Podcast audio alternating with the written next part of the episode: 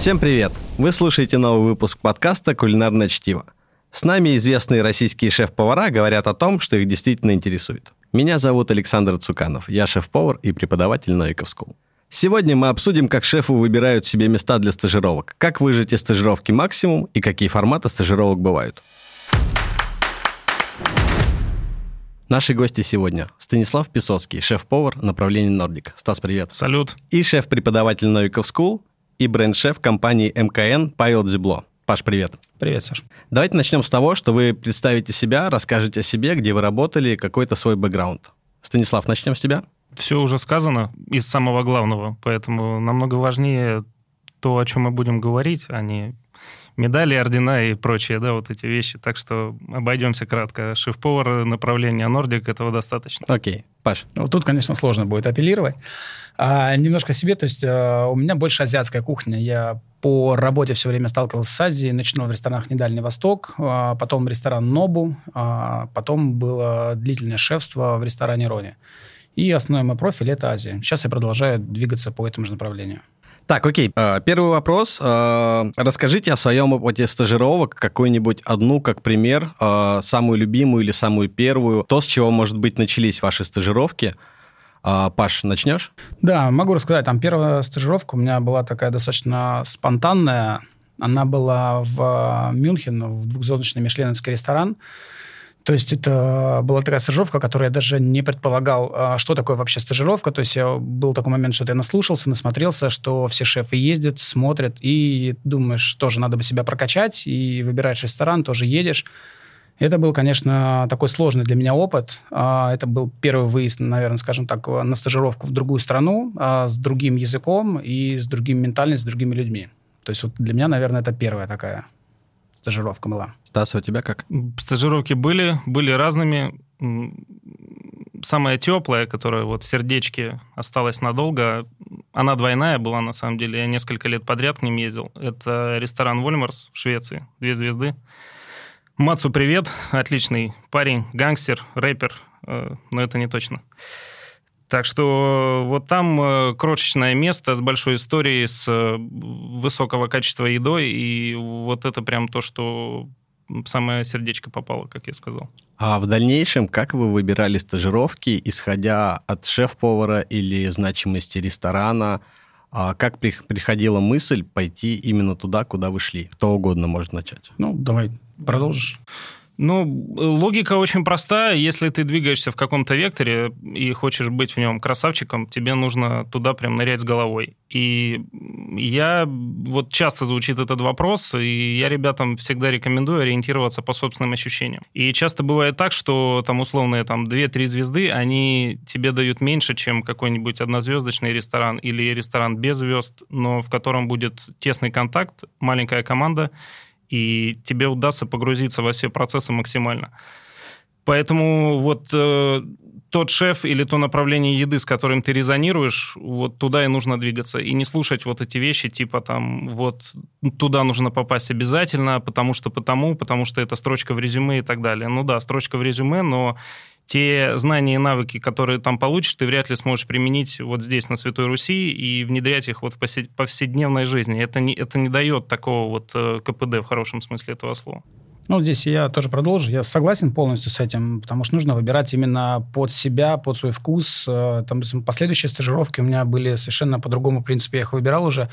Ты приходишь в ресторан как гость, и если тебе реально все по кайфу, тебе заходит еда, тебе заходит шеф, концепция, как там все устроено, ты сидишь э, длительное время, смотришь, как это все работаешь, э, работает, как заведение двигается, все, как персонал.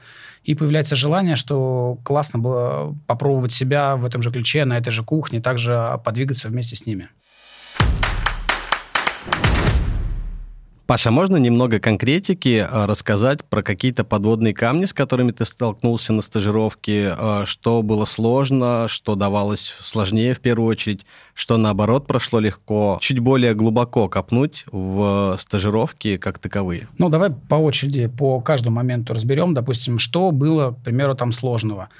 А, сложно бывает для человека выйти из зоны комфорта, когда ты уже определенное количество лет работаешь а, как бы в должности шеф-повара, ты понимаешь, что ты можешь, что там, условно говоря, тебе приносят кофе, а, тебя слушают, ты говоришь, сходи туда, принеси это, сделай вот это, а потом ты оказываешься неважно, какой у тебя опыт, стаж, ты оказываешься на месте линейного сотрудника, тебе нужно бегать, э, выполнять такие же поручения, принести вот это, унести вот это, почистить картошки, принести этого.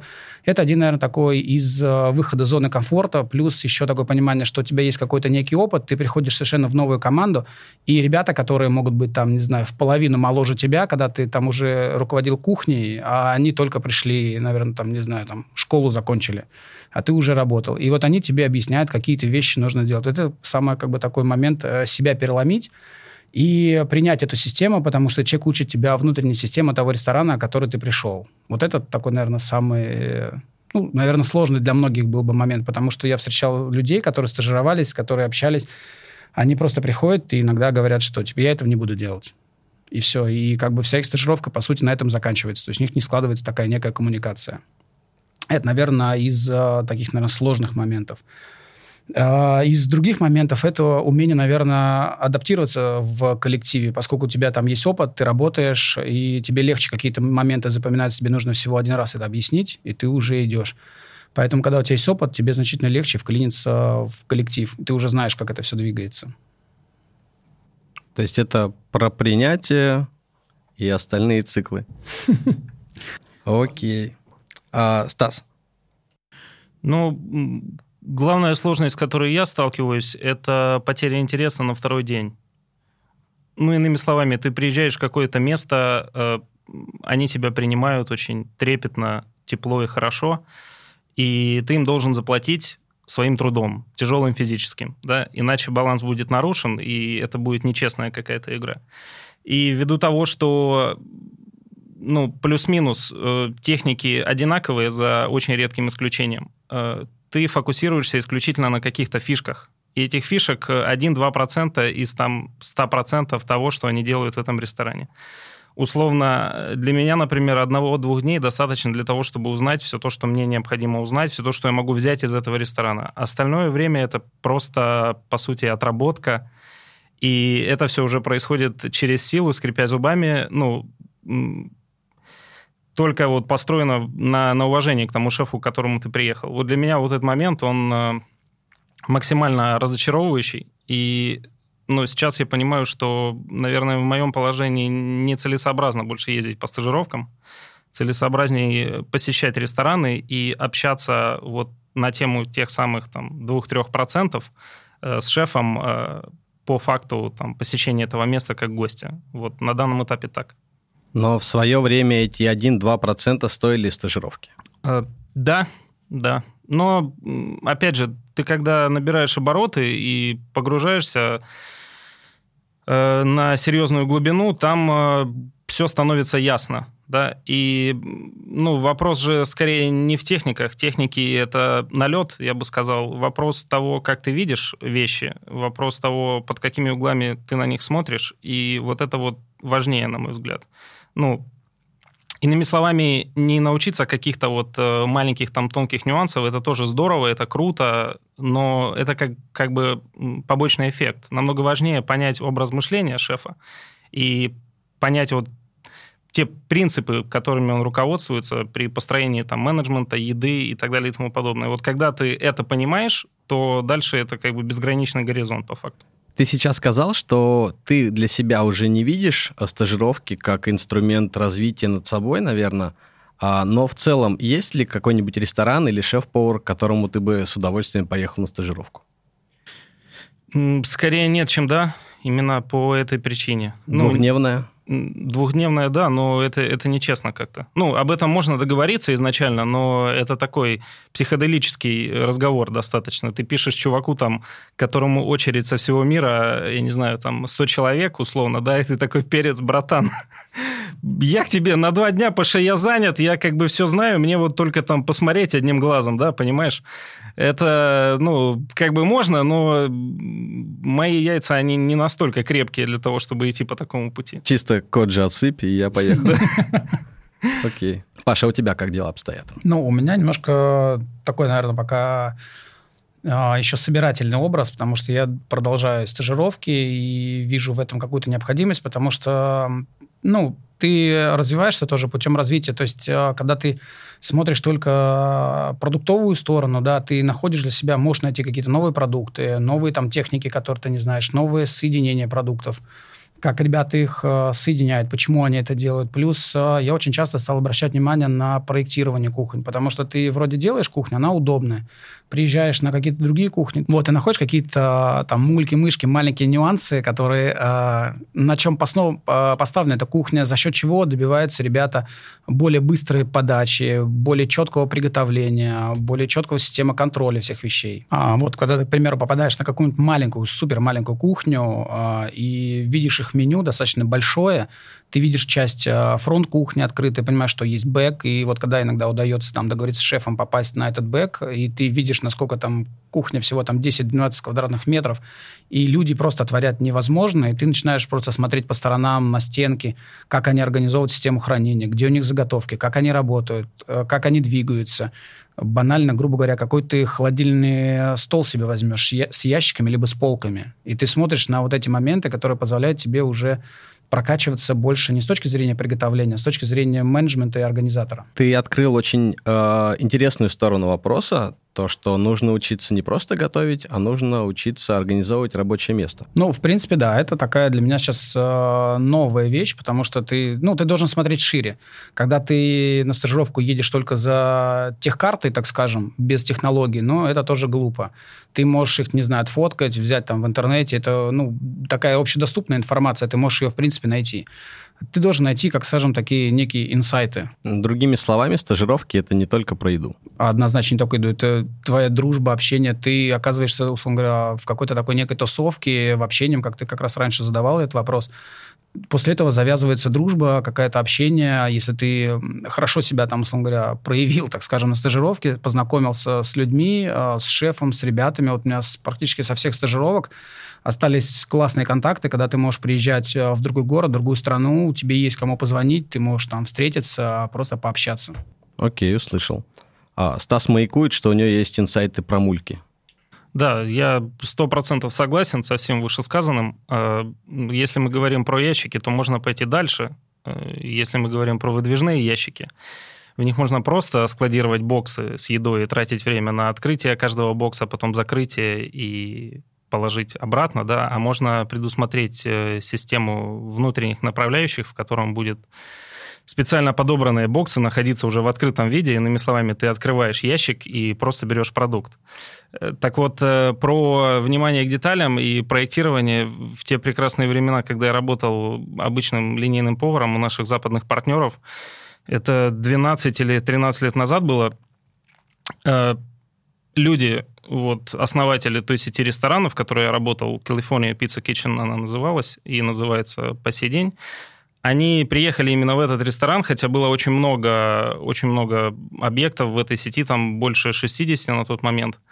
И что они делали? Они взяли рулетку и начали мерить расстояние между, между видами оборудования в пересчете на заказы, которые выходят по градусу популярности. Ну, то бишь они просчитывали каждые 10 сантиметров, которые повар проходит или не проходит, делая ту или иную функцию. И я не знаю, когда ты работаешь на кухне, у тебя есть устройство для доставания попки у помидора, понимаешь, уровень как бы внимания к деталям, э, и ты возвращаешься сюда и понимаешь, что да, мы как бы немножко позади, особенно вот в то время.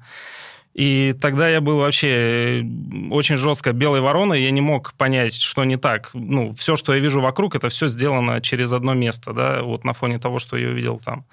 И вот этот опыт, этот фундамент, он потом как бы условно помог мне сделать все то, что я сделал, но и со, с другой стороны сыграл злую шутку, потому что когда ты понял изначально, как, э, ну, что такое нормально просто, да, а среда, в которой ты находишься, она вынуждает тебя делать вещи ненормально, да, то бишь наоборот. Когда ты там работаешь условно в пятизвездочной гостинице, и для того, чтобы взять сковородки на открытую кухню, ты вынужден бежать марш-бросок 100 э, метров, это не утрируя, я говорю как есть, да, на бэке, а потом возвращаться обратно с этими сковородками, и еще там э, тетя на мойке рассказывает тебе, какой ты плохой человек, и, ну, то есть, э, к тебе одни претензии только, ну, это странно, в общем, как минимум, да, вот на фоне того, что я рассказал до этого про рулетку, и там какие-то 10-15 сантиметров э, шага влево или вправо. Выходит, нам есть к чему стремиться. Вне всяких сомнений, и так будет всегда в какой бы точке мы ни оказались. Потому что у меня есть э, такое выражение, э, если ты решил, что ты крут, ты покойник. Ну, то есть и вокруг нас много живых трупов. И поэтому я очень стараюсь им не стать. Чего я вам желаю, дорогие друзья.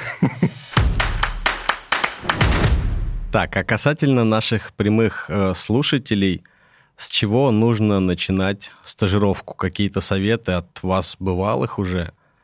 Э, как найти место, куда ты хочешь идти стажироваться, как связаться с этим местом, с человеком, с рестораном, не принципиально.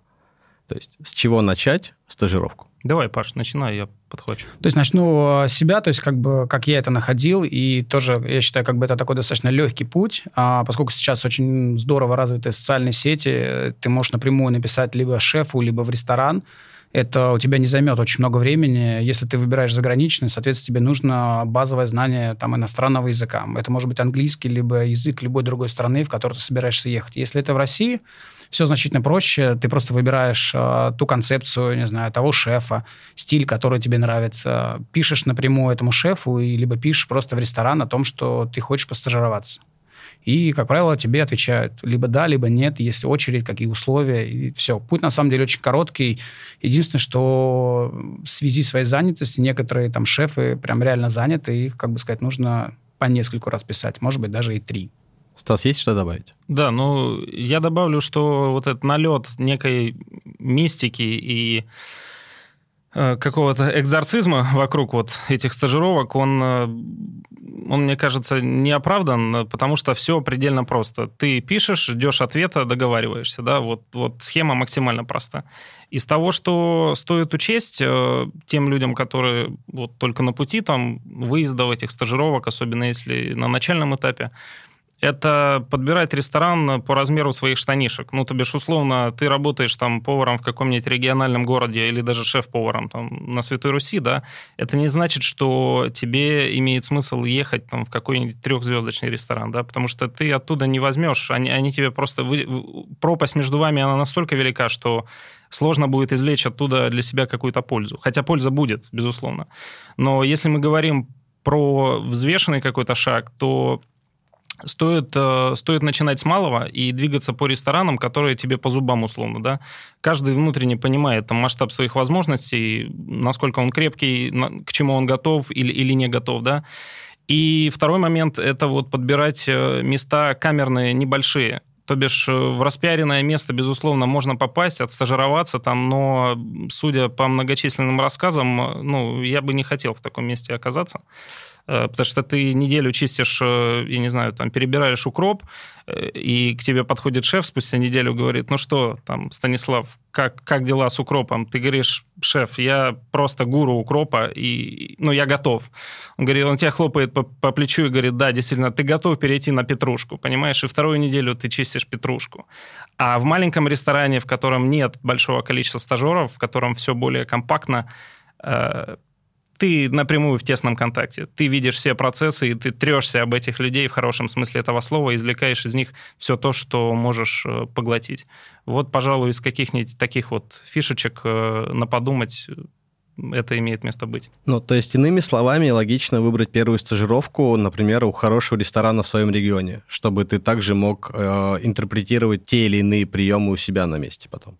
Э, Все относительно. Опять же, здесь не может быть односложного ответа, потому что количество факторов, влияющих на вот ответ, оно очень большое. Главное смотреть на вещи ну, более трезво, да, и э, начинать с малого, двигаться поступательно. Тогда, э, тогда движение будет проходить более естественным, естественным образом, и не будет вот этого насилия, когда то, что от тебя ожидают, ты, ты их не понимаешь, ты еще не готов работать на таком уровне игры, э, у тебя не настолько развита моторика рук, а в регионах это, это очень большая проблема. Там, ну, условно, когда я езжу там с ужинами постоянно, я закладываю всегда на полчаса больше на на отдачу, потому что эти прекрасные, хорошие люди э, с открытыми глазами, они очень сильно хотят, и у них вроде бы и получается, но скорость, к сожалению, вот этих микроскопических действий, она оставляет желать лучшего. Вот именно поэтому поступательное движение, и, ну, то есть успеешь еще съездить там в НОМА, МАЭМО там и прочее, и успеешь получить как бы там люлей условно, потому что, ну, я же как бы знаю все это изнутри, я там общался и с этими людьми, в том числе там, и, и как бы с людьми, которые там были, не все так красочно, как, как рассказывается. То есть стажер это такое подневольное существо, по большей части. Не всегда, конечно, но чаще всего именно так. И вот чтобы этого избежать, лучше действовать более осознанно в этом, в этом вопросе. А к чему нужно быть готовым на стажировке? К унижениям? Ну вот э, то, о чем сказал э, Паша ранее, это нужно засунуть подальше свое эго, вообще выключить. Ты там никто, и зовут тебя никак. Ты к ним приехал, они не к тебе, да. Поэтому ты просто делаешь все, что тебе говорят, делаешь это максимально добросовестно и хорошо, э, каким бы это странным ни было и получаешь э, взамен все то, что ты можешь э, получить. Вот. Плюс э, нужно понимать, что на цивилизованных площадках люди двигаются с очень высокой скоростью, да, она несколько выше, чем, чем в России, и с, с более высоким уровнем качества. И вот, вот эта дельта, которая между вами есть, это все лежит на твоих плечах. Дельта с точки зрения качества, да, не они под тебя должны подстраиваться, а ты должен построиться в них.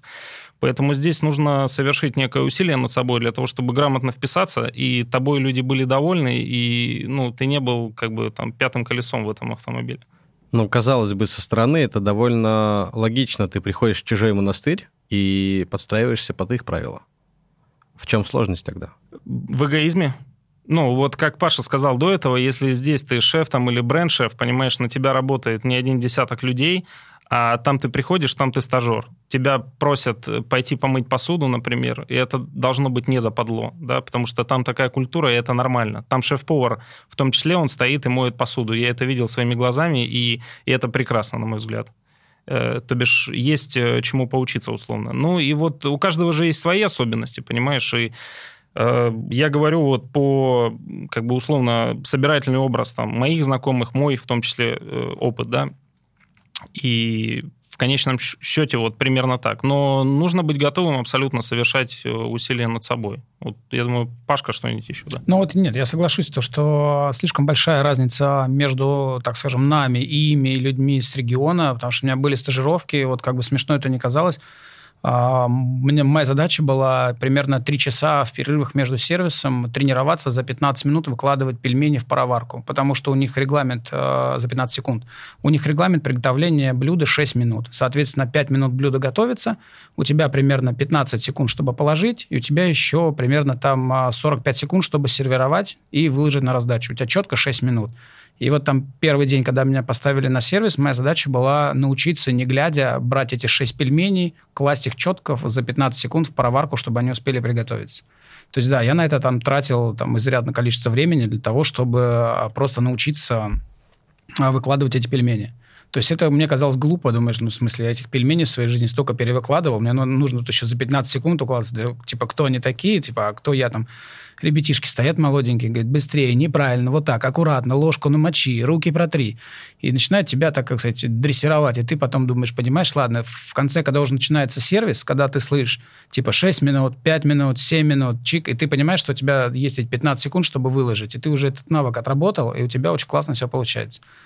Поэтому, да, вот еще раз повторимся, что нужно немножко угомониться, неважно, кто ты, где ты. Если ты поехал учиться, ты должен получить э, те знания, которые ты согласен получить. Я бы еще немножко по-другому даже сказал, что перед стажировкой ты должен поставить себе цель. Какую ты должен достичь за эту стажировку? Поставить эту цель себе, и если ты э, имеешь ну, как бы такие стальные нервы, две штуки, ты можешь э, шефу об этом сказать, что, там, я не знаю, шеф, у меня, я приехал на стажировку, моя цель вот такая-то, такая-то. Я за стажировку хочу научиться вот это, там, типа, делать какое-то блюдо определенное, делать какую-то, ну, освоить какую-то технологию. Быть честным и откровенным, сказать, что я хочу вот это. И как бы зачастую это всегда проходит, и шефы, сушефы уделяют больше внимания тебе, чтобы обучить тебя конкретно твоей технологии. Не гонять тебя по всем цехам, по всем позициям, а конкретно, чтобы ты получил свою цель. Если ты просто едешь как бы по всей кухне пройтись, ты прошел по всей кухне. Я сторонник того, чтобы ставить себе какую-то цель. Вот ты там стажировку выбираешь а, в ресторан из-за конкретной цели, которую ты можешь получить, которую ты видишь в этом ресторане. То есть перед стажировкой нужно отречься от себя на время стажировки? Отречься и поставить цель. Лучше одна маленькая цель, чем понахвататься? Да я сторонник лучше одну цель, потому что у тебя стажировка ограниченное время. Твоя задача получить багаж большой, ну, большой багаж знаний получить и отработать их на месте сразу же, чтобы у тебя это движение стало твоим, чтобы технология стала твоим, чтобы вкус тебе был понятен. Если ты хочешь просто пробежаться по верхам, ты такой как бы поверхностный. А я думаю, все-таки шеф должен быть в какой-то степени, в каком-то в своем знании, он должен быть достаточно глубокий. Ты должен прям глубоко понимать тот продукт, тот процесс, который ты делаешь. Давайте подытожим, как нужно подготовиться к стажировке по цифрам условно. Первое. А, засунуть свое эго далеко. Второе. Быть готовым э, умереть и воскреснуть, и, соответственно, приехав туда, умереть и воскреснуть. Все еще хотите ехать на стажировку? Окей, какого формата бывают стажировки? Я всегда с одним сталкивался. Ну, ты приезжаешь к каким-нибудь мишленовским корешкам там своим, да, с которыми ты ранее познакомился, или там вы просто на связи. И, и все, и вы двигаетесь вместе. Ты вписываешься в тот поток, в котором они пребывают, и стараешься не облажаться, стараешься соответствовать так, чтобы они тобой были довольны в том числе и были рады тебя видеть снова. То бишь, ну, я понимаю, что у всех там а, разные цели наверняка, у ребят, которые едут, да, но если у тебя цель просто всестороннее развитие, да, и перенять опыт у старшего товарища э, для того, чтобы его экстраполировать и применять у себя на местности, то здесь э, дайте все, возьму, сколько унесу, типа того, вот примерно так. Платные, бесплатные. Я вообще не верю в платные стажировки. Ну, я ни разу не платил ни копейки за это. И более того, да, вот стоит, наверное, сказать, что э, это не так дорого, как кажется. Ну, иными словами, вот, к примеру, я э, в прошлом году посетил три страны. Я месяц жил как бы в Скандинавии, да, и это были, соответственно, ну, стажировки. Стажировка в Норвегии, стажировка в Швеции. В Дании я не стажировался, я ходил э, много по ресторанам. Э, за все это время я потратил 250 тысяч рублей.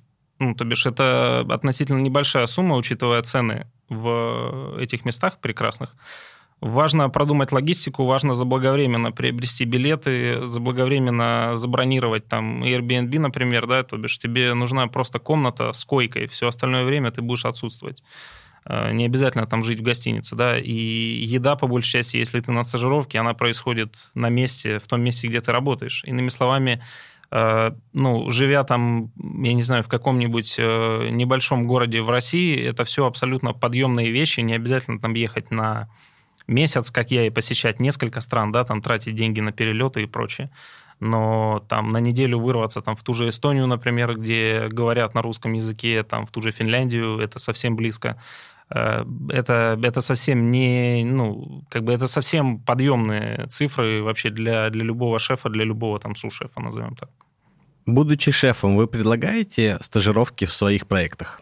Паш. Будучи шефом а, в ресторане, да, у меня были э, варианты стажировок. А, тогда это, я думаю, еще было не сильно распространено, тем более по России. У меня, наверное, за все время Таких, наверное, было два а, именно прям а, шефа-стажера, которые приезжали именно как шефы на стажировку. Я не беру а, стажировку, как вот молодых ребят из колледжей различных. Вот если брать еще там, ну, ребят молодых, то есть у меня были различные проекты, мастер-классы, к примеру, там в Тюмени я проводил в пищевом колледже для ребят такой небольшой мастер-класс. Потом я сказал, что если кто хочет, может приезжать. Вопрос э, решимости собрать э, всю свою волю и просто поехать. Ты молодой парень, ты поехал в неизвестно куда, в чужую, ну, в другой город, а, где никого не знаешь, просто тебя когда-то там какой-то парень пригласил к себе на стажировку. Вот у меня из Тюмени парнишка приезжал так на стажировку достаточно успешно. И с Москвы ребята тоже из колледжа приходили просто на стажировку, либо даже как на практику. Если говорить прям про шефские стажировки, у меня их было, наверное, две всего. Ко мне приезжали люди. Стас, Ну, поделись. Да, у меня в те времена, когда я работал вот исполнительным шефом в каком-то проекте, занимался им там пять дней в неделю, э, были стажировки, это тоже небольшое количество, это несколько человек за все время. И не всегда, не всегда это удобно, не всегда это уместно, потому что когда у тебя очень высокие обороты, когда у тебя ограниченное пространство, и ты стараешься выжать максимум, да, условный стажер, он будет только забирать твое время и, и мешать, иными словами.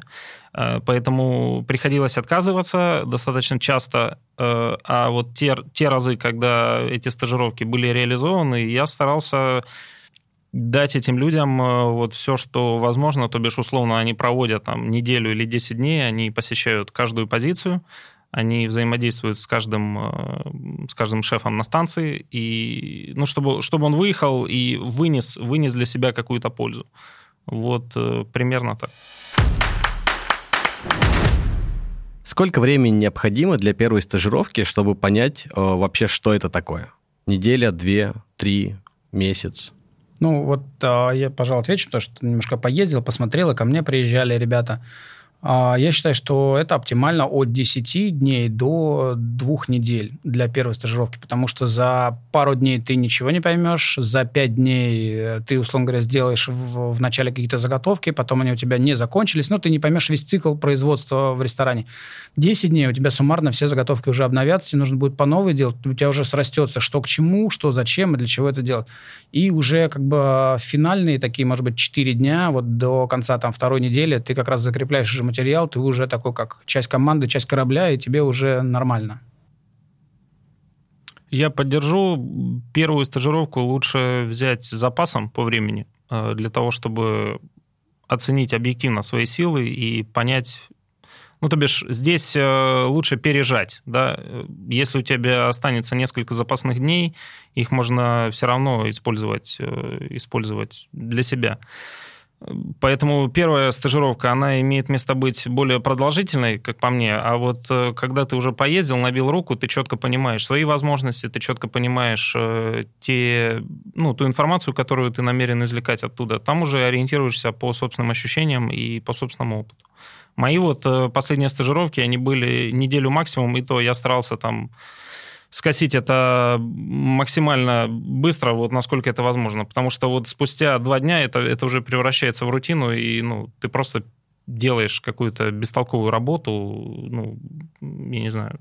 Ну, Бестолковую для тебя. Да, да, да, да. А, ну, я сейчас смотрю, в современности есть другой формат еще стажировок, а, который не подразумевает собой как бы работу линейным поваром. А такой формат, к примеру, взять все возможные выставки, которые у нас проходят, к примеру, начиная от выставки «Пир», «Завтрак шефа», «Гастрит», а, там, фестиваль «Крак», куда ты можешь а, поехать, как волонтерить, но при том у тебя есть э, такой очень большой, сильный, мощный доступ к телу, ты можешь познакомиться с очень большим количеством шефов, ты можешь там стать именно правой рукой шефа на 1-2 дня, чтобы понять все его фишки.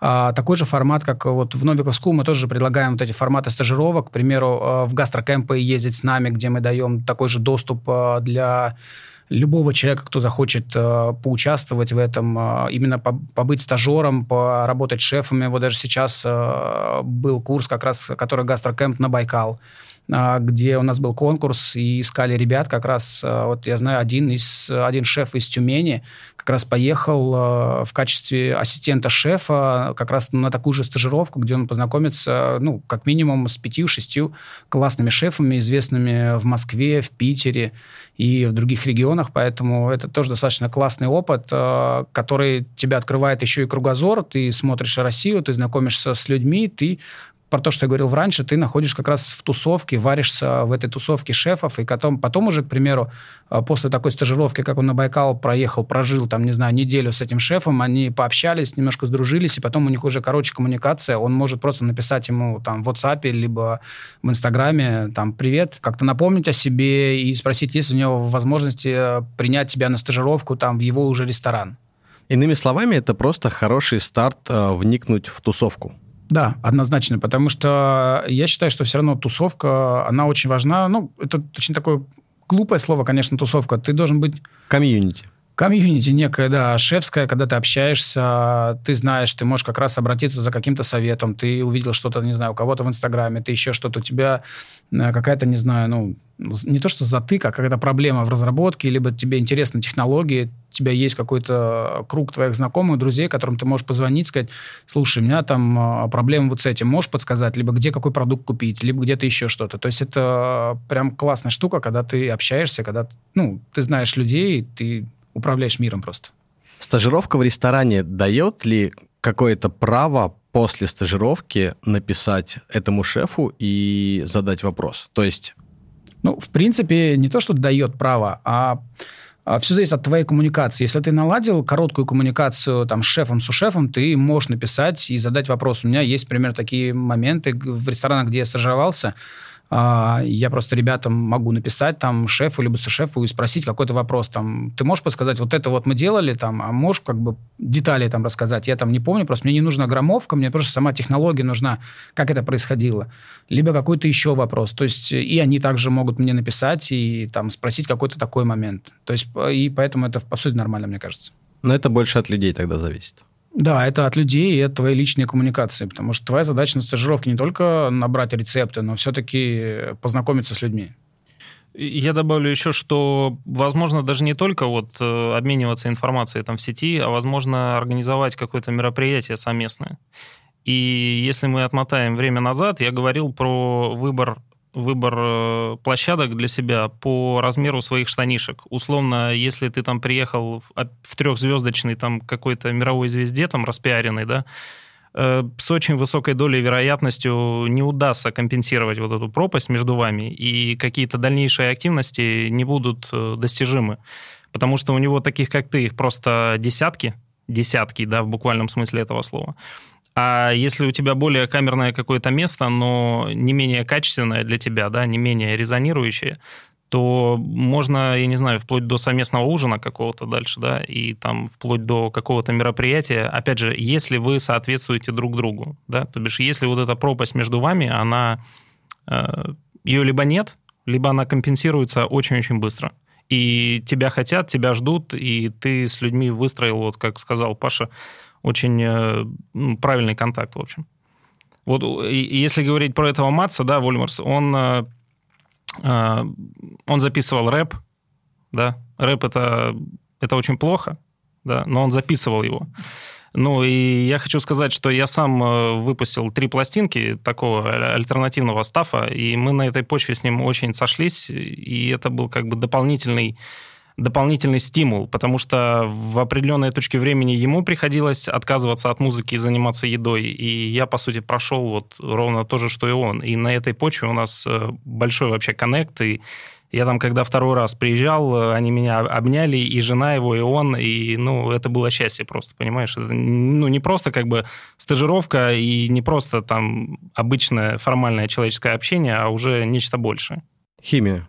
Да. Да, я э, добавлю от себя, что, друзья мои, не нужно пукать штанишки, верьте в себя, делайте то, во что вы верите, и, и, и действуйте. Да? От того, что вы будете лежать на печи и ждать э, маны с неба, ничего не произойдет. Кроме вас, э, за вас никто ничего не сделает.